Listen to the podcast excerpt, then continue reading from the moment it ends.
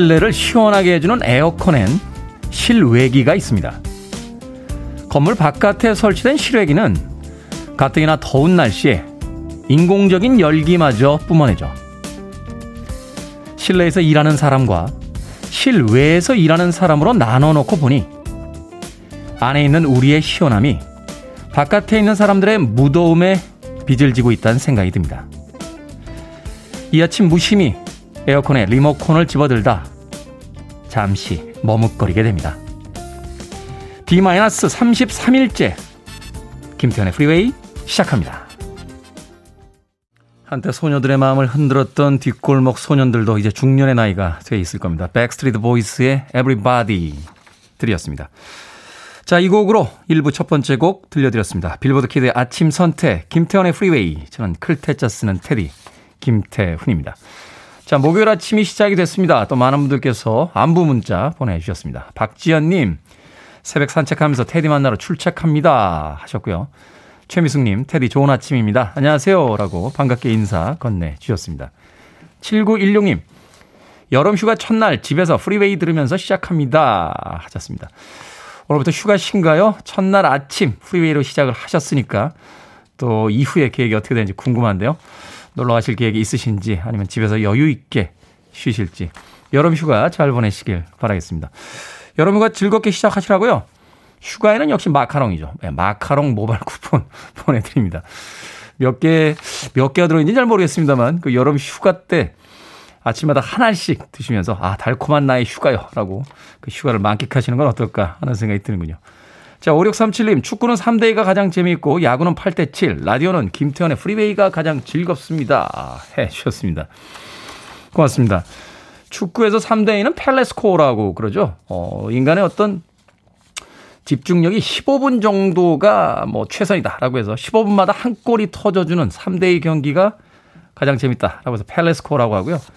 야구의 8대 7은 이게 아마 케네디 스코어라고 했던 거로 기억이 납니다. 어떤 기자가 케네디에게 물어봤대요. 야구는 몇 대 몇이 가장 재밌습니까? 라고 했더니 케네디 대통령이 8대 7이죠. 라고 했다는데 루머일 가능성이 큽니다. 예, 왜 기자가 대통령한테 야구를 물어봅니까? 그리고 왜 8대 7인지에 대해서는 케네디 대통령이 이유를 말했다는 게 예, 자료에 없는 걸로 봐서는 예, 일종의 썰릴 가능성이 큽니다. 어찌됐건 축구는 3대2, 야구는 8대7, 라디오는 김태훈의 프리웨이가 가장 즐겁습니다. 자, 청취자분들의 참여 기다립니다. 문자번호 샵 1061, 짧은 문자는 50원, 긴 문자는 100원, 콩으로는 무료입니다. 여러분 지금 KBS 2라디오 김태훈의 프리웨이 함께하고 계십니다. KBS 2라디오 yeah, 김태훈의 프리웨이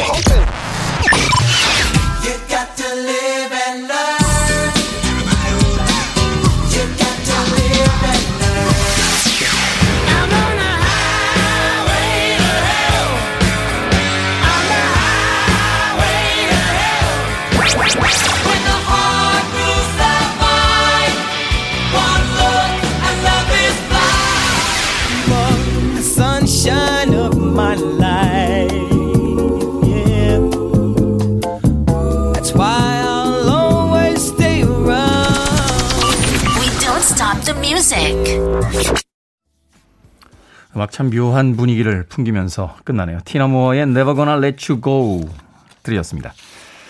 오사구사님, 첫 방송 때부터 하루도 안 빠지고 애청하고 있습니다. 새벽 4시에 출근해서 일하다 보면 이 시간이 피곤하고 힘들 때지만 프리웨이 청취하며 매일 충전하고 있습니다. 사연 보내주셨습니다. 고맙습니다. 3445님, 지인에게 테디 이야기 했더니 바로 라디오 구매했습니다. 아마도 내일 7시 시작은 테디와 함께 할 것 같습니다. 하셨습니다. 최근에는 이 휴대폰, 네, 스마트폰의 어플리케이션 콩을 통해서 들으시는 분들도 꽤 많으신데 또 차 안에서 그 차에 있는 오디오를 통해서 듣는 분들도 꽤 많고요. 그래도 이 라디오를 통해서 듣는 거는 또 다른 어떤 느낌이 있는 것 같아요. 저도 제 책상에 그 모노 라디오가 하나 있습니다. 예, 스피커가 하나 달린 음, 클래식한 말이 클래식이지 그냥 옛날 라디오예요. 옛날 라디오가 하나 있는데 가끔 그 라디오를 통해서요. KBS 2라디오, 1라디오, 그리고 또 이 클래식 그 채널 이렇게 들을 때 아주 묘한, 어, 뭐라고 할까요? 아날로그적인 느낌이 있어서 과거에는 최신형, 뭐 디지털, 뭐 첨단 이런 단어가 들어가는 기기들의 이렇게 시선이 갔다면 최근엔 그 인간적인 음, 조금은 아, 과거적인 그런 사운드와 아, 기기에 좀 더 오래 머물게 되는 것 같습니다. 라디오로 듣는 라디오 좋죠. 느낌 아주 좋죠. 현정민님 오늘부터 휴가인데 취소하고 출근합니다. 회사에 인원이 없다네요. 다음엔 꼭 가볼랍니다. 아쉬운 마음 보내주셨습니다. 아니 회사에 인원이 없어서 휴가를 취소하셨다고요? 안쓰러운데요. 현종민 님에게 아메리카노 모바일 쿠폰 한 장 보내드릴게요. 커피 한 잔 하시고요. 심기일전 하시길 바라겠습니다. 콩으로 들어오셨는데 샵 1061로 다시 한번 이름과 아이디 보내주시면 모바일 쿠폰 보내드릴게요. 짧은 문자는 50원, 긴 문자는 100원입니다. 꿍띠디 꿍띠라고 닉네임 쓰셨는데요. 테디 바닷가에 놀러 갔다가 샌들 잃어버렸습니다. 여분의 신발이 없어 맨발로 운전해서 집에 왔습니다. 하셨습니다. 저도 올해요. 동해에 갔다가 슬리퍼 잃어버렸어요. 물에 들어가느라고 모래사장에 잠깐 벗어났는데 한 1시간 있다 나오니까 없어졌더라고요. 저는 가장 이해가 안 되는 게요. 그 수영장 샤워실에서 수영복 없어질 때하고 슬리퍼 없어질 때입니다.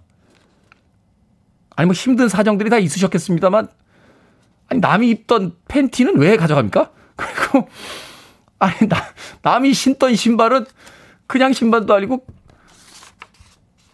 그걸 왜 가져가죠? 많이 힘드신가요? 예. 네, 많이 힘드셔도 그건 좀 아니지 않습니까? 아, 본인이 입으시려는 건 아닌 것 같고 그걸 사는 사람이 또 있나요? 아무튼 어, 세상에는 우리가 알 수 없는 것들이 너무 많이 있다 하는 생각을 해보게 됩니다. 꿍띠디 꿍띠님, 네. 맨발로 운전하는 기분 어떻습니까? 아, 저는 운전면허 딸 때 맨발로 했어요. 어, 가뜩이나 운전도 잘 못하던 시절인데, 신발을 그때 운동화를 신고 왔었는데, 20살 때인가요? 21살 때인가요? 악셀레이터하고, 그때 이제 기아라고 했죠. 이 클러치 밟아가지고 수동으로 하던 그 운전면허 시험이었기 때문에, 왼쪽 그 클러치 밟는 발이 느낌이 안 와가지고, 예, 맨발로 시험 봤던 그런 기억이 납니다. 오래전이네요. 꿍띠드 꿍띠님에게 마트 상품권 보내드릴게요. 폼나는 샌들 하나 마트에서 사시길 바라겠습니다.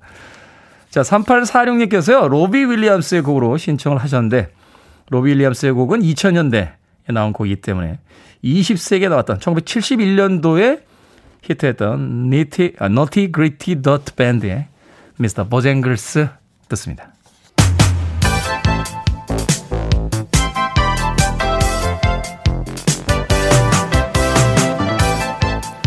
이 시각 뉴스를 깔끔하게 정리해드립니다. 뉴스 브리핑 김원식 시사평론가와 함께합니다. 안녕하세요. 네, 안녕하십니까. 자, 코로나19 확진자가 2,000명에 육박할 만큼 4차 대유행 기세 어마어마합니다. 이 관계자들 사이에서는 그래도 조금 안정적으로 가고 있다. 아니다. 좀 더 늘어날 거다. 좀 이견도 있는 것 같은데 거리두기를 더욱 강력하게 적용해야 한다 하는 전문가들의 의견이 나왔습니다. 네, 일단 어, 원인과 진단 해법에 있어서 전문가와 당국의 입장이 약간 다른데요. 네. 핵심 네. 관점에서는 일치된 점이 있습니다. 일단 원인에 대해서 전문가들은 전파력이 높은 델타 변이 탓이다라고 이야기를 하고 있습니다.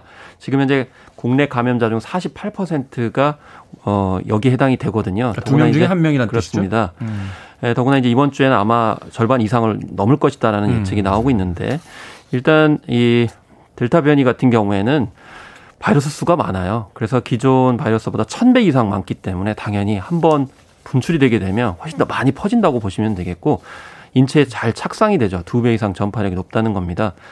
아, 그래서 아, 직장인 감염을 차단하기 위해서 한 조치들이 또 전문가들 입장에서 봤을 때는 좀 약하다 이런 얘기까지 나오고 있고요.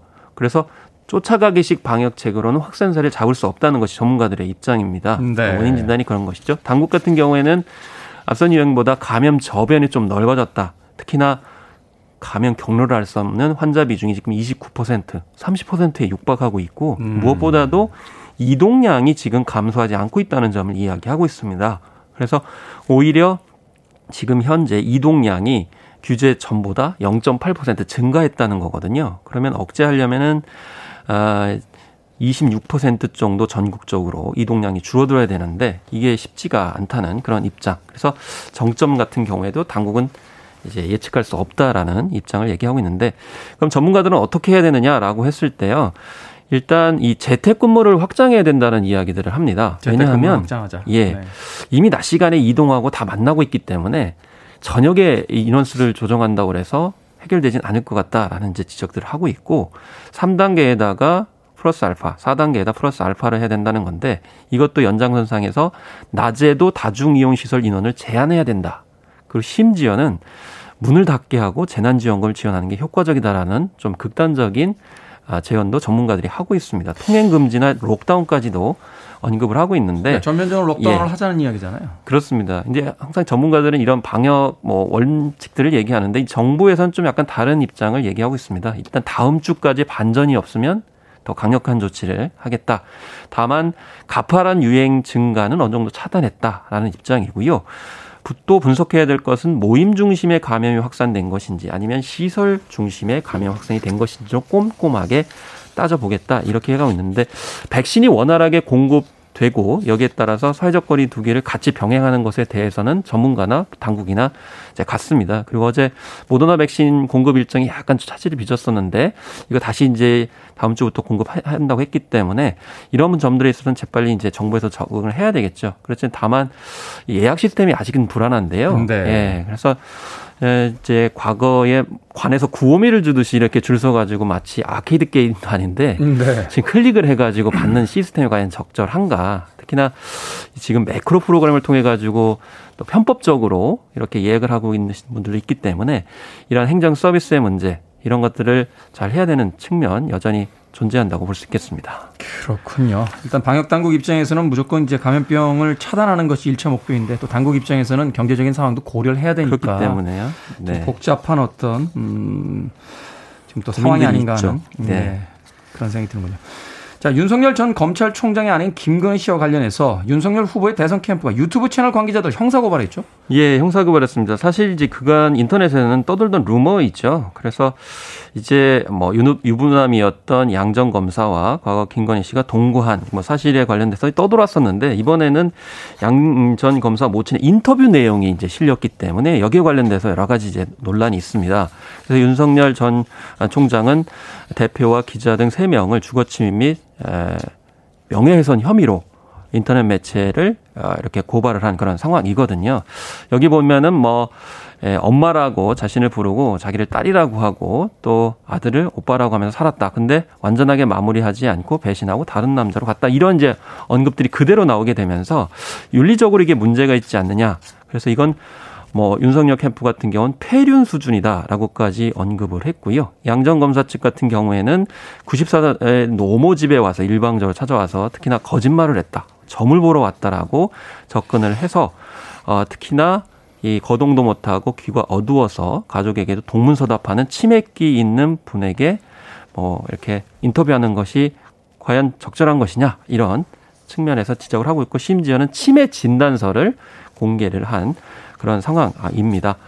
그렇지만은 이제 한쪽에서는 기자 신분을 중간에 밝혔고 또 본인이 언젠가 올 줄 알았다라고 하면서 대화를 이어갔고 또 명함까지도 이렇게 주고받았기 때문에 그런 점에서 과연 이것이 이제 처벌의 대상이냐 이렇게 또 항변을 하고 어, 있는데요. 어쨌든 윤석열 어, 전 총장은 이 사생활에 관련돼서는 그동안 어, 이제 반응들을 그렇게 해오지 않았습니다. 근데 네. 이번에 발빠르게 고발을 했는데 아마 이 여론조사 결과가 저점을 찍은 상황 속에서 전격적으로 공세에 나선 것 아니냐 이렇게 얘기를 하는데요. 한편으로는 이 사생활에 관련돼서는 좀 역풍이 잘못하면 불 수도 있는 점을 아마 파고들었다고도 볼 수가 있겠습니다. 왜냐하면은 김건희 씨에 관련돼서 학위 논문 같은 경우 공적인적으로 굉장히 문제가 될 수 있지만 이런 동거회 같은 경우는 사생활의 어떤 문제이기 때문에 그렇죠. 그런 점에서 역풍이 불 수 있다는 점을 감안을 해서 파고든 게 아니냐 이렇게 볼 수가 있겠습니다. 국민의 알 권리도 중요합니다만 취재 윤리도 한 번쯤은 생각을 해봐야 될것 네. 같고요. 또 당사자 후보 당사자에 대한 검증도 있겠습니다만 그것이 사생활과 이제 공적 그 구분이 어디까지 이어지는지 예. 좀 고민을 해봐야 되는 그렇습니다. 그리고 가족에 관련된 검증도 이제 공적인 부분에 있어서의 역량이라든지 이런 뭐 청렴도 이런 것에 관련돼서 해당될 수 있지만 이 내적인 부분에 있어서는 좀 애매할 수 있죠. 예를 들면 이 간도법이 이제 최, 어, 폐지된 그런 상황이기 때문에 이런 어, 상황들도 좀 고려를 해야 되겠습니다. 네. 자, 도쿄 올림픽에서 주목할 만한 신예 선수들이 등장을 하고 있습니다. 우리나라의 그 젊은 피들이 또 새로운 어떤 그 돌풍을 일으키고 있는데 오늘 오전 자유형 100m 결승전에 출전할 수영의 황선우 선수도 그중 한 명이죠. 그렇습니다. 제가 이 시간에 좀 도쿄올림픽을 너무 많이 디스를 했는데요. 선수들은 열심히 싸우고 있습니다. 네. 그래서 황선우 선수도 이 대한민국 수영 역사상 최초로 올림픽 자유형 100m 결승에 진출해서 첫 메달을 노리게 되는데 뭐 기록도 뭐 아시아 기록을 0.08초 단축을 했죠. 무엇보다도 수영 역사에서 자유형 100m는 이게 동양인에 대한 편견이 있었습니다. 서양인처럼 키도 크고 힘도 좋아 얘기하는 거 아니냐. 스태미도 좋고. 거의 네. 70년 동안 동양인이 그 메달을 딴 적이 없더군요. 그렇습니다. 65년 만이고요. 진출을 한 것 자체가요. 그래서 1956년에 멜버른 대회 이후로 처음입니다. 무엇보다도 황선우 선수의 몸을 열쇠인 상황을 강점으로 만들었다는 건데 72kg밖에 안 돼요. 네. 가벼우니까 오히려 수면 위아래를 물 흐르듯이 수영을 할 수 있는 방법을 처득을 해가지고 약점을 강점으로 만들었다는 건데 아. 어쨌든 오전 11시 37분에 경기가 열릴 예정이고 갈수록 이 성적이 좋아지고 있기 때문에 오히려 해볼 만하다. 그래서 2, 3등과 각각 0.33초, 0.04초 어, 차이밖에 안 되기 때문에 메달도 가능하지 않겠느냐라고 하는 건데 어, 한 가지 바람은 본인이 굉장히 온 힘을 다 뽑아내서 경기를 하겠다 이렇게 얘기를 하고 있는데요. 저는 황 선수의 이런 말이 예, 좋았습니다. 그냥 즐기자 이 마인드가 더 크다. 그래서 메달 안 따셔도요 몸 상하는 일 없이 투혼 이런 거 발휘하지 마시고 잘 경기하셨으면 좋겠습니다. 네, 신세대들의 어떤 새로운 사고가 참 신선하더군요. 뭐 신유빈 선수 탁구에서도 그랬나요? 네. 경기 끝나면 집에 와서 마시멜로 구워 먹겠다고 한 이야기가 굉장히 인상적이었습니다. 네, 그게 좀 기본 올림픽 정신이라고 또 생각합니다. 네, 자 오늘의 시사 엉뚱 퀴즈 어떤 문제입니까? 네, 앞서 황선우 선수가 올림픽 자유형 100m 결승에 출전한다는 소식을 전해드렸는데요. 황선우 선수가 물의 저항을 줄이기 위해 피나는 노력을 했다고 하죠. 물의 저항을 줄이기 위해 필요한 건 노력. 아이들의 저항을 줄이는 데 예, 달달한 간식입니다. 여기서 오늘의 시사 엉뚱 퀴즈입니다. 우리 전통 과자 가운데 밀가루에 꿀과 기름을 넣고 만드는 게 있습니다. 고려시대 때는 사치스럽다고 제조 금지령을 받기도 했는데요. 갈색에 쫄깃하면서 달달한 맛이 일품인 이것은 무엇일까요? 1번 사과, 2번 모과, 3번 약과, 4번 통과 가운데 맞춰주시면 되겠습니다. 정답 아시는 분들은 지금 보내주시면 됩니다. 재미는 오답 포함해서 총 20분 뽑아서 커피 쿠폰 보내드리겠습니다. 우리의 전통 과자 중에 밀가루에 꿀과 기름을 넣고 만드는 게 있습니다. 고려시대 때는 사치스럽다고 제조 금지령을 받기도 했는데요. 갈색에 쫄깃하면서 달달한 맛이 일품인 이것은 무엇일까요? 1번은 사과, 2번은 모과, 3번은 약과, 4번은 통과 되겠습니다. 문자번호 샵 1061, 짧은 문자 50원, 긴 문자 100원, 콩으로는 무료입니다. 뉴스 브리핑 김원식 시사평론가와 함께했습니다. 고맙습니다. 네, 감사합니다.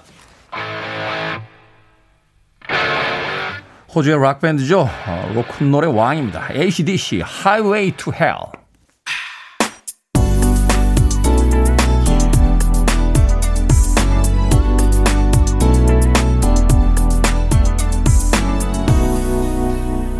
김태훈의 Freeway.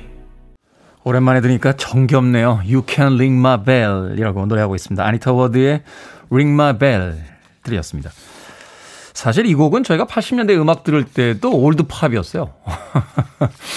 그런데 이제 그 80년대 최신 음악들과 같은 카테고리에 담겨져 있습니다. old pop 계열의 음악이죠. 아니타 워드의 Ring My Bell 들이었습니다. 자, 오늘의 시사 엉뚱 퀴즈. 밀가루에 꿀과 기름을 넣어 만드는 우리의 전통 과자는 무엇일까요? 정답은 3번 약과였습니다. 최현정님, 약과. 이거 목이 턱턱 막히는 게 매력적이었죠. 하셨고요. 767님, 한겨울 추위 생각하면 이 정도 더위 약과일까요? 정답은 약과입니다. 라고 창의력 넘치는, 네. 정답에 대한 설명 보내주셨습니다. 김보음님, 옛날 과자 생과자도 생각이 나네요. 하셨고요. 김순옥님, 3번 약과예요. 국민학교 시절 시골에 가면 할머니가 저었다고 약과를 하나씩 꺼내주시던 생각이 납니다. 오늘따라 할머니가 너무 보고 싶네요. 하셨고요. K122102075님, 실과. 초등학교 5학년 때 처음 실과라는 과목을 배우는데요. 교사인 저는 실과라고 하고 아이들은 실과라고 정직하게 발음합니다. 옛날 사람 테디 실과 과목 기억하시나요? 하셨는데 저는 실과를 배운 적이 없습니다. 저희 때는 기술과 가정으로 나눠져 있었죠. 저는 더 옛날 사람이라 아, 실과를 배우기 전 국민학교 출신입니다. 초등학교에서는 실과 배운다고요? 우리 작가들은 실과를 배웠다고. 예. 막내 작가인 우리 유빈 작가는 실과를 배웠다는 게 이해가 됩니다만 우리 첫 번째 작가인 이 작가는 저랑 같은 옛날 사람인데 어떻게 실과를 배웠는지 예, 모르겠습니다. 실과. 네. 정답은 약과였습니다. 제가 소개해드린 분들 포함해서요. 모두 20분에게 커피 쿠폰 보내드립니다. 당첨자 명단은 김태훈의 프리웨이 홈페이지에서 확인할 수 있습니다. 콩으로 당첨이 되신 분들은요. 방송 중에 이름과 아이디 문자로 보내주시면 저희들이 모바일 쿠폰 보내드립니다. 문자 번호는 샵 1061, 짧은 문자는 50원, 긴 문자는 100원입니다. 자, 김지현님의 신청곡으로 합니다. 조 퍼블릭, and Run.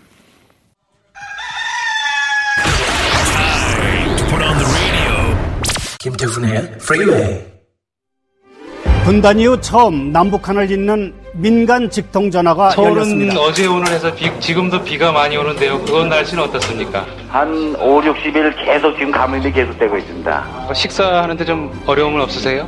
아, 아직은 괜찮고 이제 첫 통화가 무사히 끝나자 서울과 신포에서는 환호성이 터졌습니다.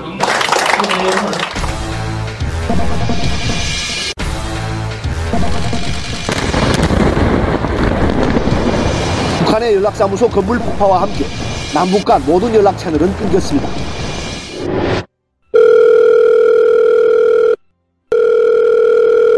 여보세요?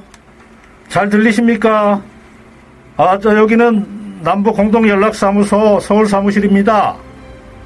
반갑습니다. 통화가 재개돼서 매우 기쁘게 생각합니다.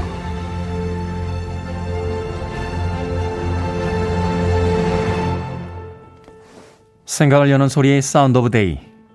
1997년 분단 이후 최초로 남과 북 민간 통화 관련 뉴스와 지난 1년여간의 남북 연락 채널 단절, 그리고 남북 직통 연락선이 다시 복원되는 순간을 음향 구성으로 들려드렸습니다. 지난 27일 한국전쟁 정전협정 68주년 기념일에 남과 북에서 동시에 속보가 전해졌죠. 남북을 잇는 직통 연락선이 전면 복원됐다 하는 소식이었는데요. 작년 6월 북한이 모든 연락 채널을 끊은 지꼭 413일 만의 일이었습니다. 남과 북의 정상은 지난 4월부터 꾸준히 친서를 주고받으며 남북관계 회복을 논의한 끝에 통신망부터 다시 연결하기로 한 건데요. 미국 정부는 이를 환영하면서 긍정적 조치라고 평을 했고요. 유엔도 환영의 입장을 밝혔습니다. 사실 같은 민족이 70여 년의 세월을 대치 상태로 있는 건 우리 민족뿐만이 아니라 인류에게도 분명 소모적인 일일 겁니다. 남과 북이 다시 연락하게 된 것만으로 곧바로 한반도의 봄을 기대하는 사람은 없겠지만 다시 시작된 한반도 평화 프로세스에 대한 기대만큼은 남과 북 모두가 간절한 한마음일 겁니다. 모쪼록 남북한 연락 재개로 다시 내리는 이 발걸음으로 이번에는 한반도의 평화 정착이라는 결승점까지 부디 무사히 도달하길 진심으로 바라봅니다. You're listening to one of the best radio stations around. You're listening to 김태훈의 프리웨이 빌보드 kid의 아침 선택 KBS 2라디오 김태훈의 프리웨이 함께하고 계십니다. 1003님 테디 아침이 오기 전 새벽에 어둡다고 했나요? 월말이 월급날이라 오늘은 money가 하나도 없네요. 테디 우리 같이 힘내요 하셨습니다. 저도 봉급날이 한 열흘 이상 남아 있어서 아직 어둡습니다. 같이 힘내보죠. 1346님의 신청곡 다이어 스트레이츠 스윙의 왕들 Sultans of Swing 1부 끝곡입니다. 2부에서 뵙겠습니다.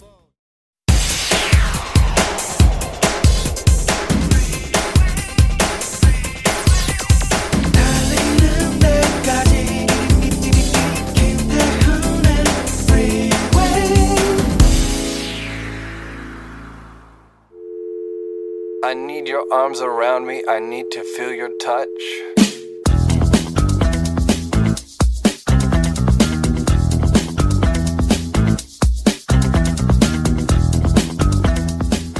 스프레이 살충제 사용 시 주의사항. 피레트로이드계 성분 흡입 시 중독 증상으로 재채기, 비염, 천식, 두통, 이명, 구역질 등이 나타날 수 있으므로 환기가 되지 않는 곳에서는 절대 살포하지 말 것. 영유아가 있는 방, 환자나 노인이 있는 곳에서 사용하지 말 것. 화기를 사용하고 있는 실내에서 사용하지 말 것. 온도 40도 이상의 장소에서 보관하지 말 것. 사용 후 잔가스가 없도록 하여 버릴 것. TV, 냉장고 등 불꽃 스파크가 나는 기구의 스위치는 꼭 내리고 사용할 것.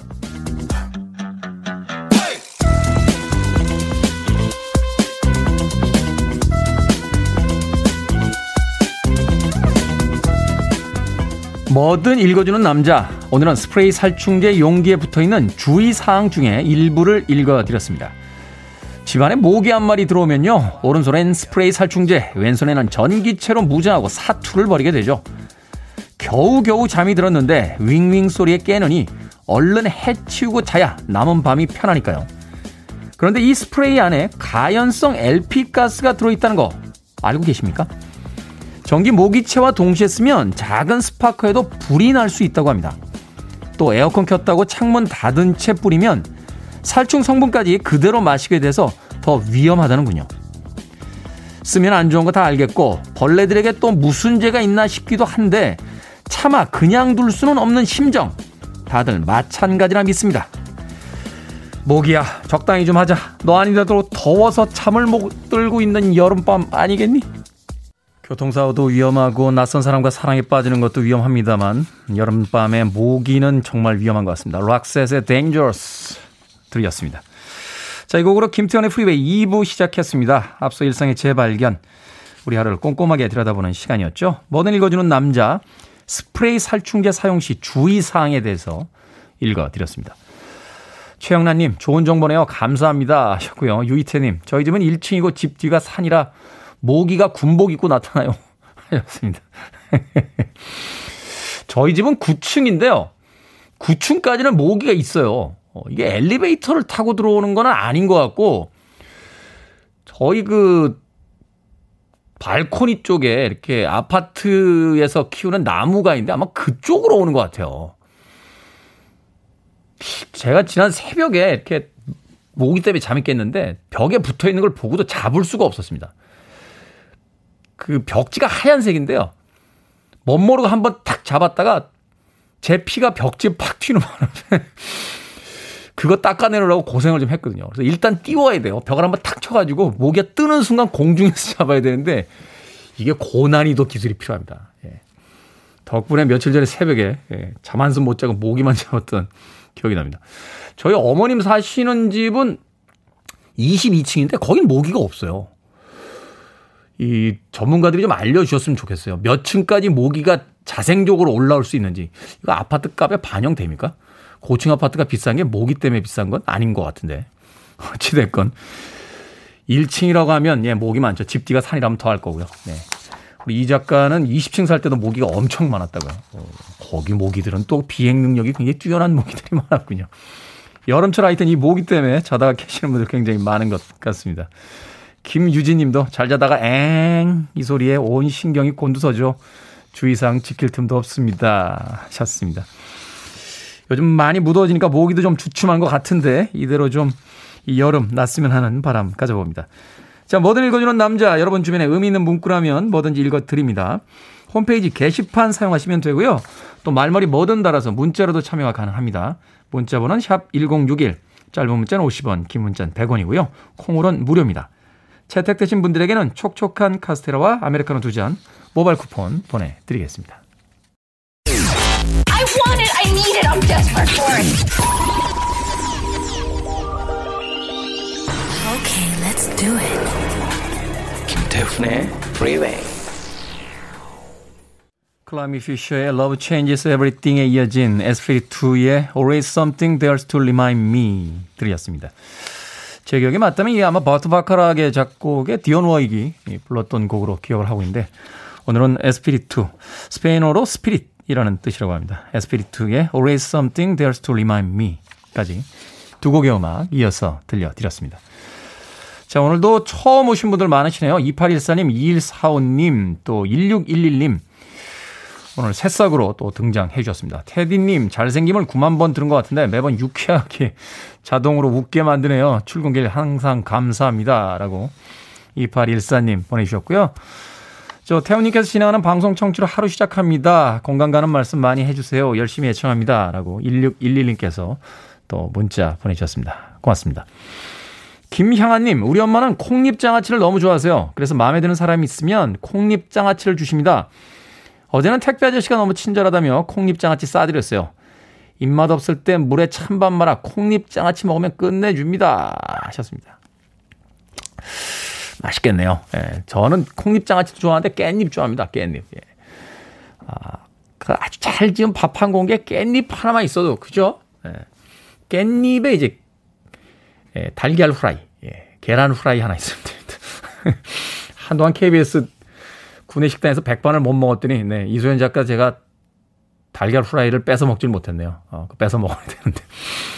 그렇죠. 그 맛있는 반찬 하나만으로도 어, 밥한 공기가 참 행복하게 예, 여겨질 때가 있는데 우린 뭘 그렇게 많은 부귀영화를 누리겠다고 하루에도 어, 하지도 않아도 될 고민들을 수십 가지를 머릿속에다 안고 살아가는지 모르겠습니다. 최영란님, 아, 김영환님, 네. 최영란님, 도저히 책을 읽을 수가 없네요. 프리베이가 제 집중력을 빼앗아 갔어요. 너무 재밌고 음악 좋습니다. 라고 하셨습니다. 그렇죠. 또 음악 감상하실 땐 음악 온전히 즐겨주시는 것도 좋습니다. 1003님, 테디, 제가 주, 투자하는 주식이 있는데요. 주식도 떨어지고 코인도 다 떨어집니다. 제가 듣는 프리웨이 청취율은 상승하길 바랍니다. 동료들에게 홍보할게요. 라고 하셨습니다. 주식하고 코인은 떨어져도 청취율은 올라가 달라. 하, 정말 눈물 없이 들을 수 없는 문자입니다. 저도 사실 주식 조금 하려고 하다가요. 아, 최근에 좀 넉넉히 있는 상태입니다. 아니, 어떻게 그 회사께 떨어지죠? 예, 도저히 떨어질 수가 없는 회사거든요. 예. 주변 사람들이 저한테 그런 이야기 합니다. 너는 웬만하면 한국 기업은 사지 마라. 너 때문에 경제 위기 올 것 같아. 라고 이야기를 합니다. 대한민국의 대표적인 기업들인데, 아니, 어떻게 계속 오르다가 저만 사면 떨어집니까? 아, 그래서 저는 사실 최근에는 예, 주식 쪽은 안 쳐다보고 있습니다. 괜히 대한민국 경제를 망가뜨릴 수 있다라는 위기감을 가지고 있기 때문에. 앞으로는 해외 기업들이나, 예, 못된 기업들의 주식을 사도록 하겠습니다. 1003님. 청취를 오르라고 어, 또 화이팅 해주셔서 감사합니다. 자, 음악 듣습니다. 7232님의 신청곡으로 합니다. 스티비 언더. You are the sunshine of my life.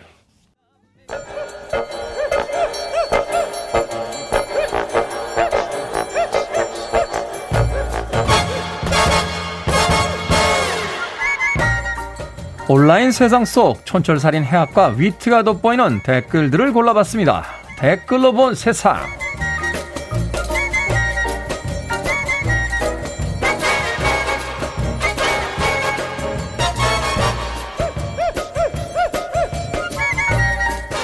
온라인 세상 속 네, 촌철선의 해학과 위트가 돋보인 댓글들 골라보죠. 자, 첫 번째 댓글로 본 세상입니다. 스리랑카 라트나푸라의 보석 거래업자가 자기 집에서요 1155억 원짜리 사파이어를 발견했습니다. 우물 공사를 하기 위해 뒷마당을 파다 발견한 건데요. 무게만 510kg, 250만 키로에 달한다고 합니다. 우와. 참고로 이 라트나푸라라는 지역은 면적 90%의 보석이 매장돼 있다는데요. 여기에 달린 댓글들입니다. 양치기 소녀님, 겉으로 보기엔 그냥 돌인데요. 우리 집 뒷마당에 저런 거 있어도 뭔지 몰라서 못 팔겠네요. 모노님, 1155억이요? 어머, 찝찝하지 않나요? 뒷자리 깔끔하게 00 치시고 55억 저 주시죠. 뭔가 구린 냄새가 좀 나지 않습니까? 하필이면 보석 거래업자 뒷마당에 1155억 원짜리 사파이어가 있었다고요. 아니 우연히 이사 갔는데 집 앞에 길이 나서 집값이 두 배가 됐어요. 저도요 생각 없이 집 샀는데 재개발 지정됐네요. 뭐 우리 이런 거 많이 봤잖아요. 냄새가 나요. 뭔가 이상한.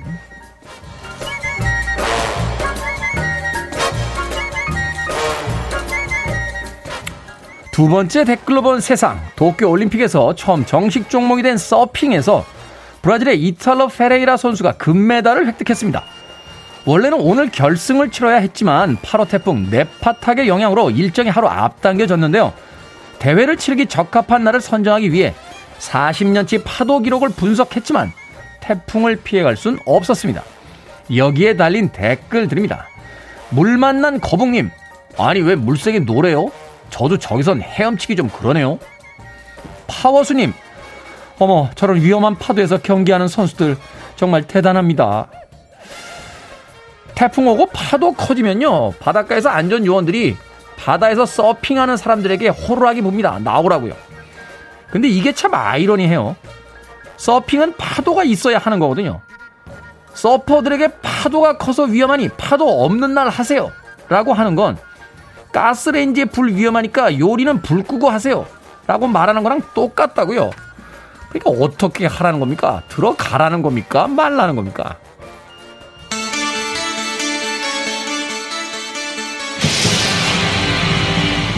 오랜만에 듣네요. GTR입니다. When the heart loses the mind. Free your mind. I want to break free.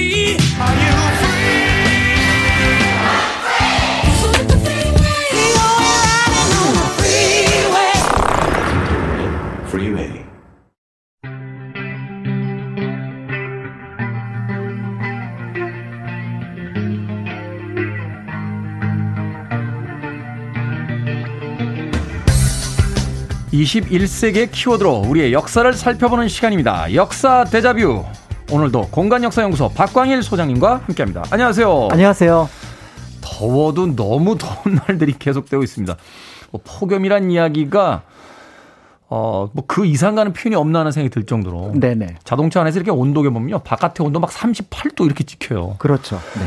이럴 때 피서라도 갈 수 있으면 좋을 텐데 지금 여건이 그렇지도 못하고. 문득 궁금해진 게요. 에어컨도 없고 선풍기도 없던 조선 시대. 여름을 어떻게 났습니까? 뭐 예전 조상들은요, 어, 더위나 추위를 참습니다. 아, 그러니까 참, 참습니다라고 쓰고 아무것도 안 합니다라고 읽는 거잖아요. 그렇죠. 근데 어지간하면 참으셨을 것 같고요. 음. 그 다음에 또 한편으로 생각해 보면은 추위는 어떤지 모르겠는데 더위는 아마 조선시대는 지금 정도는 아니었을 것 같다라는 생각을 합니다.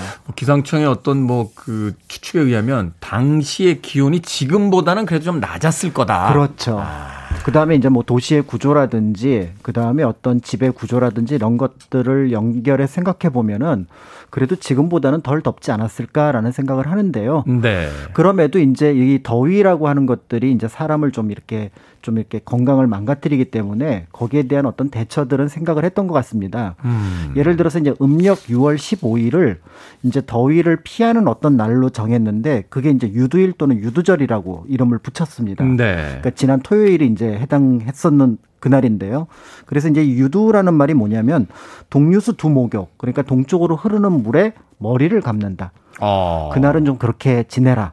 이런 뜻이었던 것 같고요. 경상도 일대에서는 이제 유두일을 물 맞는 날. 물 맞는 날. 그래서 이제 근처에 뭐 폭포라도 그다음에 있으면은 거기 가서 이제 물을 맞는 그런 어떤 날이라고 이제 생각을 했었는데 아니 일반적인 그 뭐 백성들이야 그렇게 물을 맞고 막 폭포에 가서 막 시원하게 그렇죠. 예, 할수 있다고 합니다만 양반님들은 어떻게 합니까? 양반들은 이제 몸을 다 적시는 게 약간 이제 경망스럽다고 생각을 했을 테니 그러니까 이제 다리만 그래서 탁족이라고 하는 행사를 했을 것 같아요. 발만 담근다. 그렇죠. 서울 같은 경우만 하더라도 세검정 계곡이 굉장히 좋고요. 네. 그다음에 이제 백운동천에도 조그마한 계곡이 있고 그다음에 이제 지금은 복개를 해놨지만 서울 일대 개천들이 굉장히 많았는데 음. 특히 인왕산에서 내려오는 옥류동 옥류동. 그래서 이제 옥류동 일대 계곡이 굉장히 좋아서 거기서 여름을 지냈던 것들을 단원이 그렸던 김홍도가 그렸던 그림도 남아 있습니다. 지금은 이제 옥류동하고 인왕동을 합쳐서 옥인동. 이라고 이름을 붙였는데 네. 그런 어떤 탁족 같은 것으로 여름을 지내지 않았을까 이제 이렇게 생각이 됩니다. 그래서 사람들 없으면 살짝 들어갔다 나오지 않으셨겠습니까? 그러셨을 것 같아요.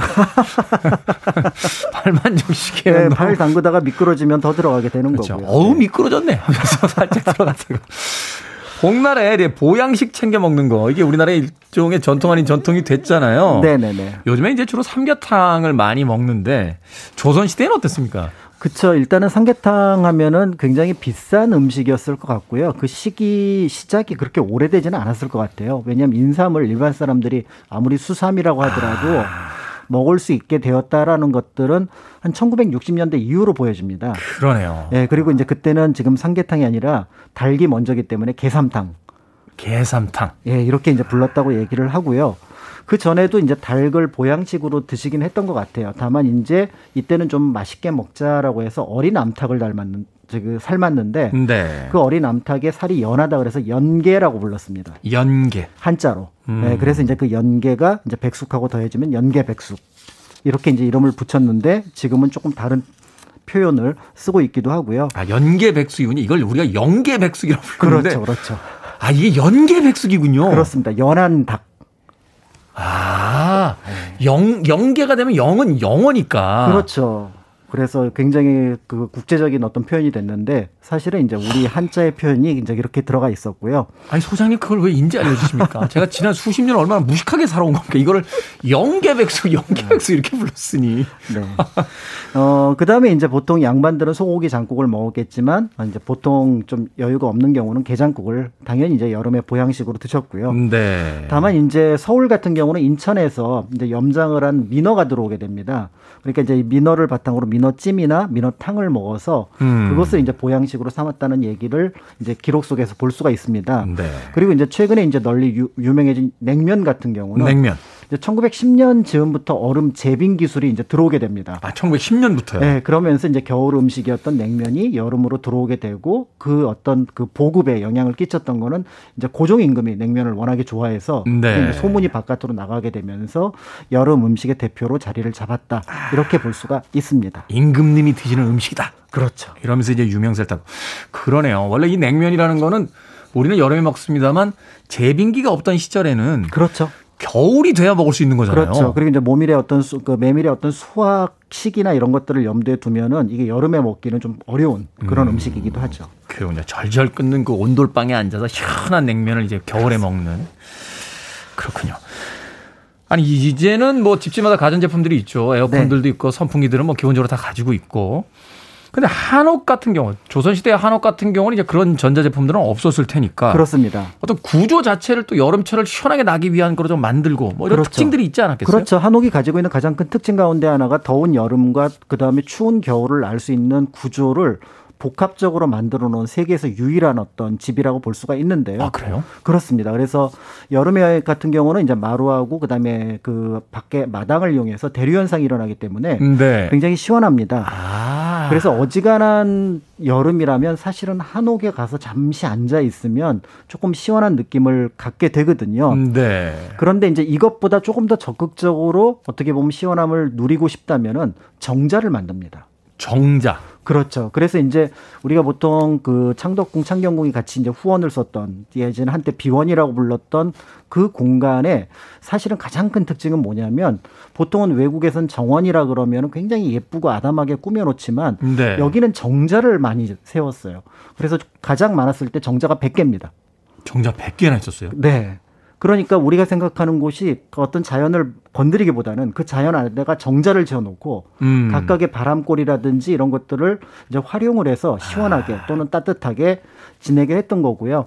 그런 면에서 볼 때 다른 나라에서 보면 뭐 여름 별장, 여름 궁궐 이런 게 있잖아요. 그렇죠. 근데 우리나라는 그 후원이 그 역할을 하기 때문에 음. 실제로 거기에서 가만히 앉아서 뭔가 이렇게 조금만 모임을 갖거나 하면서 여름을 보내지 않았을까라는 생각을 하고요. 그 다음에 이제 단오가 되면은 이제 음력 5월 5일이니까 이때부터 더위가 옵니다. 그러면 이제 왕이 이제 신하들에게 이제 부채를 나눠줍니다. 단오선이라고 하는 아, 부채를, 부채를 나눠주게 나눠준다. 되고요. 그 다음에 이제 5월, 6월부터는 신하들에게 이제 고위 관료들에게 얼음을 한 덩이씩, 두 덩이씩 이제 줍니다. 주, 주는 것까지는 알겠는데 그걸 어떻게 가져갑니까? 가지고 집에 가면 다 녹아있지 그 않습니까? 빙표라는 걸 줘요. 네. 아, 그래서- 빙표. 네, 그래서 그 티켓을 주면은 그걸 가지고 이제 서빙고로 서빙고에 가서. 네, 가면은 그걸 받아가지고 이제 하인이 받아서 빨리 가져가고 보통은 이제 사랑채 뒤쪽에 보면은 이렇게 공간들이 있어요. 거기다. 물어놓으면은 그걸 가지고 이제 뭐 화채를 만들건 그냥 얼음을 깨먹건 하는 것들이 가능했던 거죠. 그렇군요.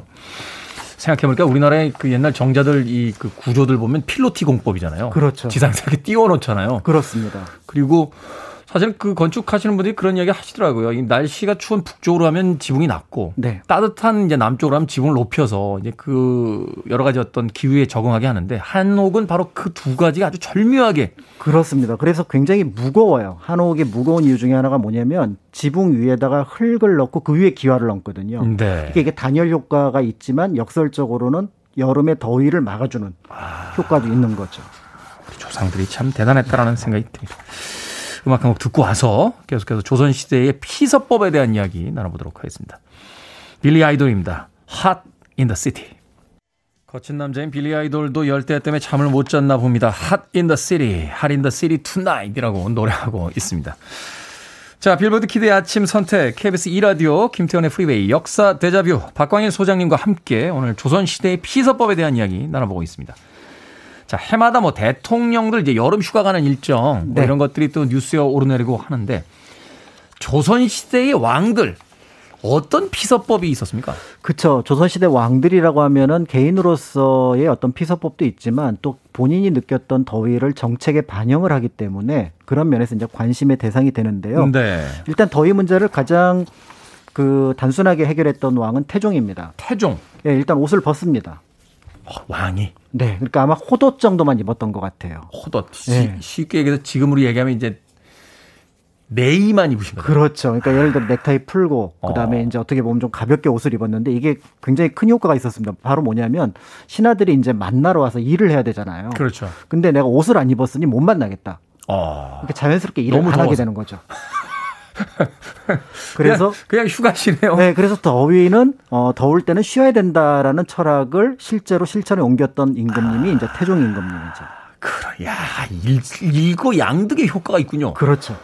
어, 태종, 태종, 태종왕님 대단하신데. 네. 또 다른 건 뭐가 있습니까? 예, 그런데 이제 거기에 반해서 이제 세종대왕 같은 경우는 어, 내가 더우면 남들도 덥겠구나. 그러니까 음. 남들의 더위를 먼저 생각하자라고 했던 왕인데요. 그래서 이제 그 포로로 이제 여진족이 잡혀왔는데 아마 이 가죽 옷을 입었던 것 같아요. 여진족. 네, 그런데 이제 여름에는 사실은 뭐 한반도 전체가 더웠으니까 그 더위가 그 포로에게 몸을 상하게 할 것 같다. 그러니까 어. 우리 백성들이 입는 여름에 입는 배옷을 줘라. 여진족. 그러니까 잡혀온 포로에게까지. 그렇죠. 북방에서 오느라고 가죽 바지를 입고 왔는데 제 가죽 바지 입고 있다는 땀띠 나겠다. 그렇습니다. 배옷을 주도록. 네네네.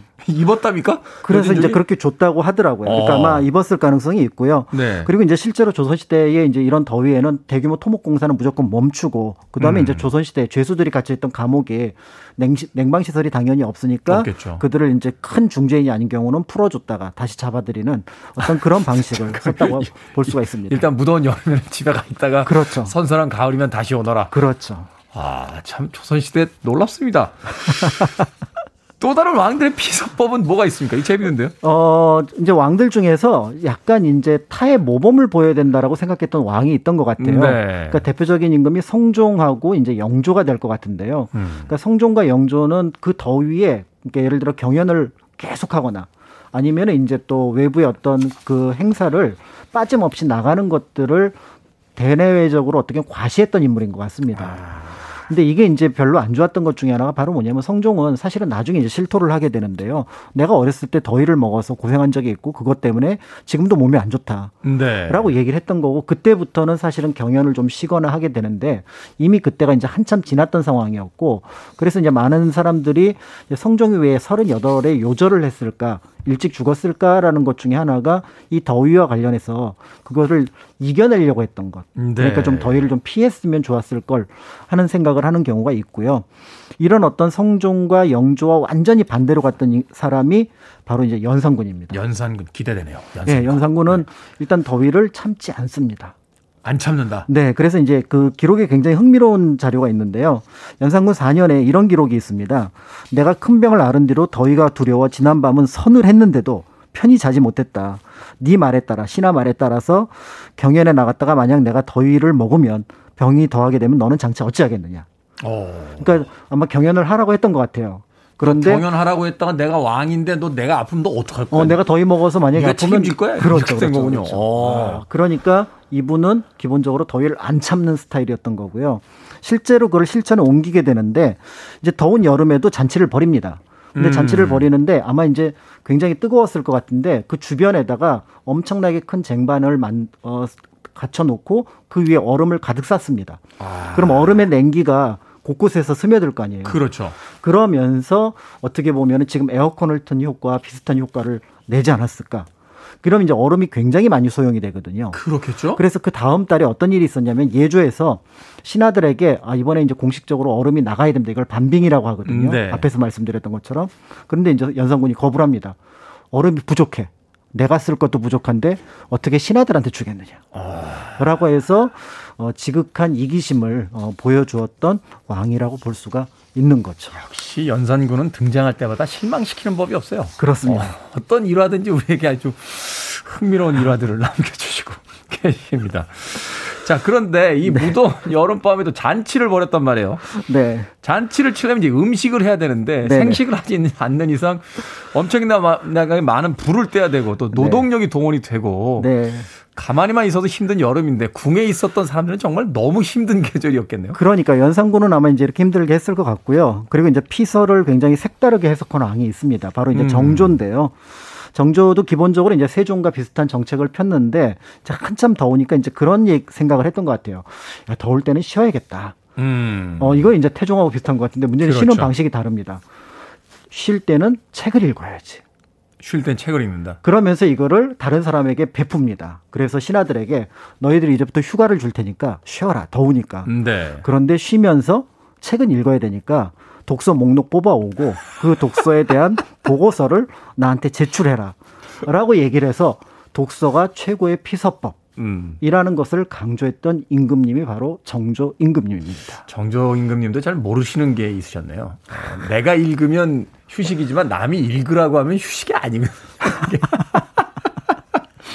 그래서 결국 책을 읽어 온 거군요. 그렇죠. 그래서 여름에 이제 초계문신이라 그래서 이제 40세 이하의 관료들을 이제 훈련시키는 시스템이 있었는데 네. 그 관료들에게 여름에 휴가를 맞아서 책을 읽어, 읽게 하도록 했던 그래서 피서법을 먼저 구현을 하도록 한 건데 어쨌든 이런 조선시대 왕들의 어떤 피서법들을 보게 되면은 그래서 내가 더우니 남도 덥다라고 생각했던 그래서 이제 세종과 같은 사람을 생각한다면 사실은 우리가 덥지만 우리가 더위를 피할 수 있는 공간에 있는데 그렇지 못한 공간에 있는 분들을 생각하는 것 이런 음. 것들도 같이 생각해 보면 좋지 않을까라는 생각을 해봅니다. 더워서 짜증이 나고 신경질이 나다가도 아유 나만 덥겠나 저 사람도 덥겠지라는 생각을 해보는 거. 또 오프닝에서도 잠깐 이야기 드렸었습니다만 우리가 시원하게 이 에어컨을 켜고 있는 동안 그 실외기가 있는 바깥에서 일하시는 분들은 더 더울 거라는 거 한번쯤 생각해보는 그런 여름이었으면 좋겠습니다.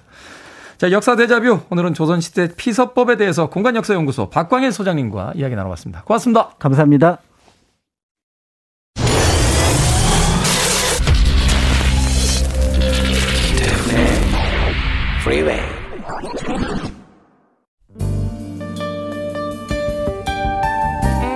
KBS 1라디오 김태훈의 프리웨이 D-33일째 방송 이제 끝곡입니다. 다이안 슈어와 호세 펠리치아노가 함께한 By Design 오늘 끝곡입니다. 저는 내일 아침 7시에 돌아옵니다. 좋은 하루 보내십시오. 고맙습니다.